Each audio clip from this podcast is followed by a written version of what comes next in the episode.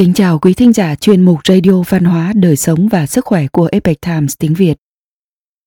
Hôm nay, chúng tôi hân hạnh gửi đến quý vị bài viết do Đức Huệ thực hiện có nhan đề Nguyên thần bất diệt, chớ để đời đời trầm luân trong biển khổ. Bài viết được dịch giả sương sương chuyển ngữ từ bản gốc của Epoch Times Hoa ngữ. Mời quý vị cùng lắng nghe.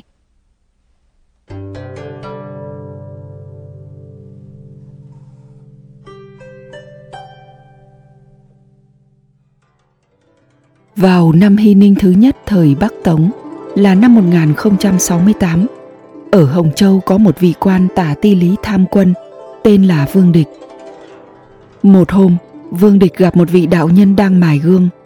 Gương thời cổ đại đều là bằng đồng thau nên dễ bị rỉ, cho nên phải định kỳ mài và đánh bóng. Vương Địch bèn nhờ đạo sĩ mài gương đồng cho mình. Sau khi mài gương xong, đạo sĩ mời Vương Địch soi gương để kiểm nghiệm hiệu quả mài gương của mình. Vương Địch cầm lấy gương, vừa nhìn vào thì thấy bản thân trong gương không phải là hình dáng như mọi khi, mà là cách ăn mặc tinh quan vũ bí của tiên nhân đạo gia. Xung quanh đều là cảnh tượng mây sương mù mịt, tuyệt không phải là cảnh vật ở nhân gian. Vương Địch rất đỗi kinh ngạc, vội vàng thỉnh giáo đạo sĩ. Đạo sĩ trả lời: Đây là hình tượng đời trước của ông, bởi vì khi đó ông đã khởi một niệm đầu không tốt, liền bị giáng hạ xuống trần gian, lưu lạc tại nơi này. Ông nên nỗ lực tu hành để quay về nơi tiên cảnh, tuyệt không nên trầm luân nơi biển khổ này. Đạo sĩ nói xong mấy lời này thì liền rời đi. Vương địch tận mắt chứng kiến thần tích này, vì vậy quyết chí tu hành. Ông cũng đem thần tích mà mình gặp được cùng chí hướng xuất ra nói với thê tử thê tử của ông cũng là một người phụ nữ đức hạnh có tâm tu hành. Nghe xong liền tán đồng với chí hướng của phu quân, cũng nguyện ý cùng phu quân ẩn cư tu hành. Sau khi được thê tử đồng ý, vương địch bèn từ quan. Các đồng liêu đều đến khuyên ông ở lại, nhưng tâm ông đã quyết, không một chút suy xuyển. Thế là các đồng liêu đành làm thơ tiến biệt. Trong đó có một bài thơ của tân kiến chủ bộ lưu thuần thần được ghi chép lại như sau. Phát như mạt tất tả tham quân, thoát khước thanh sam khứ ẩn luân. Thế thường canh vô kỳ bán sự, hồ trung biệt hữu tử do thân. Cung phanh ngọc thỏ sơn tiền dược, hoa khán kim ngao bối thưởng xuân. Mà quái thiếu niên tham quyết liệt, lam điển phu phụ tổng đăng chân. Tạm dịch phát tâm bỏ chức tà tham quân, cởi bỏ thanh y trốn trầm luân. Trên đời càng không chuyện ràng buộc, trong bầu nào có thân tự do. Trước thỏ ngọc sơn tự nấu thuốc, nhìn hoa kim ngao cõng mùa xuân. Trà trách thiếu thời tham quyết liệt, phu thê lam điền đạt chân nhân. Sau đó mọi người chỉ nghe nói phu thê phương địch đã đến cô tô để tu hành. Về sau thì không biết thêm tin tức gì nữa. Vì đạo sĩ trong câu chuyện, có lẽ là đến để cố ý điểm hóa cho vương địch. Dùng thần thông giúp ông nhìn thấy trong gương, hình ảnh nơi tiên cảnh ở đời trước. Đồng thời tiết lộ nguyên nhân khiến ông bị giáng xuống là do khởi niệm đầu sai trái. Từ đó có thể thấy rằng, sinh mệnh là có luân hồi, là bất diệt sinh mệnh ở các tầng thứ khác nhau đều có tiêu chuẩn. Nếu không còn phù hợp với tiêu chuẩn, thì tầng thứ của sinh mệnh sẽ bị rớt xuống.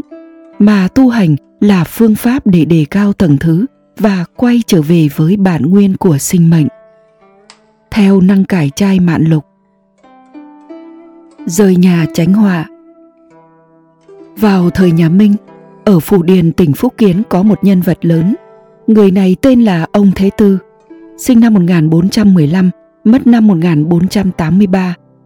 Từ tư phủ, hiệu là băng nhai, làm quan đến chức hổ bộ thưởng thư, sau được phong làm thái tử thiếu bảo. Sau khi mất, được triều đình ban cho thủy hiệu là tương mẫn. Ông vô cùng liêm khiết, hết lòng phụng sự việc công, thân là hồ bộ thưởng thư quản lý tài chính của Đại Minh, nhưng sinh hoạt lại rất đơn giản, có thể nói là liêm khiết thanh bạch thậm chí nhà không có của dư Sau khi lo việc chính sự xong, ông còn làm thơ văn, sáng tác một số quyển băng nhai tập. Sử tích về ông đều có ghi chép trong những sách như Minh Sử, Mân Thư, vân vân. Trong cuốn Thiệp dị trí có một câu chuyện kể về đời cháu của ông Thế Tư rời nhà tránh họa. Chuyện kể rằng ở Phủ Điền có một người tên là ông Sinh, là cháu trai của ông Thế Tư. Một hôm, vì ông Sinh này bị bệnh và hôn mê, cảm thấy mình đi vào trong một phủ đệ lớn, phát hiện chủ nhân nơi này lại chính là ông nội ông Thế Tư đã mất. Ông Thế Tư nhìn thấy cháu trai của mình ở nhân gian đi tới, liền hỏi Vì sao ngươi tới đây? Nói xong, ông lại chỉ vào tà hữu để cho người cháu nhìn. Ông sinh phát hiện hai bên trái phải đều là tội nhân bị đeo gông xiềng, hơn nữa còn đều là người mà mình quen biết. Anh giờ mới hiểu rằng ông nội đã mất của mình, đã trở thành quan viên của âm phủ. Ông Thế Tư lại nói cho anh biết, đây đều là người khi còn sống hành ác tạo nghiệp. Sau khi chết phải tới đây chịu báo ứng. Sau khi trở về người nhất định phải nói với tất cả con cháu trong nhà, không được làm chuyện xấu ác. Hãy nhớ lấy nhớ lấy. Nói xong những lời này, ông bèn vội vàng thúc giục ông sinh trở về đồng thời còn căn dặn. Nên lập tức chuyển nhà, tuyệt đối không nên chần chừ. Sau khi ông sinh đi được mấy bước, ông thế tư lại lần nữa nhắc nhở anh, tuyệt đối đừng quên việc chuyển nhà. Sau đó ông sinh tỉnh lại, chuyện vừa rồi đều rõ mồn một trước mắt. Vì vậy, anh đem tất cả những gì trải qua trong lúc hôn mê kể lại cho người nhà nghe. Mọi người nghe xong đều tin tưởng những chuyện ông sinh nói quyết định nhanh chóng chuyển nhà. Sau khi chuyển nhà được ba ngày, quả nhiên phủ điền xảy ra cháy lớn. Nơi ở cũ của ông sinh cũng bị lửa thiêu rụi hóa thành cho tàn.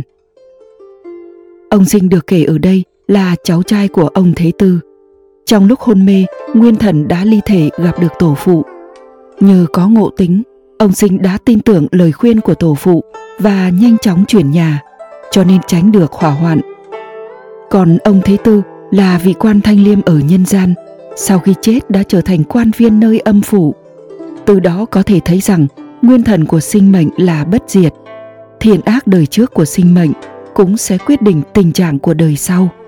Thiện ác cuối cùng đều có báo ứng. Theo thiệp dị trí. Quý thính giả thân mến, chuyên mục radio văn hóa, đời sống và sức khỏe của epic times tiếng việt đến đây là hết để đọc các bài viết khác của chúng tôi, quý vị có thể truy cập vào trang web epictimesviet.com. cảm ơn quý vị đã lắng nghe, quan tâm và ghi danh theo dõi kênh Mến chào tạm biệt và hẹn gặp lại quý vị trong chương trình lần sau. Kính chúc mọi điều bình an và tốt lành tới quý vị cùng người thân.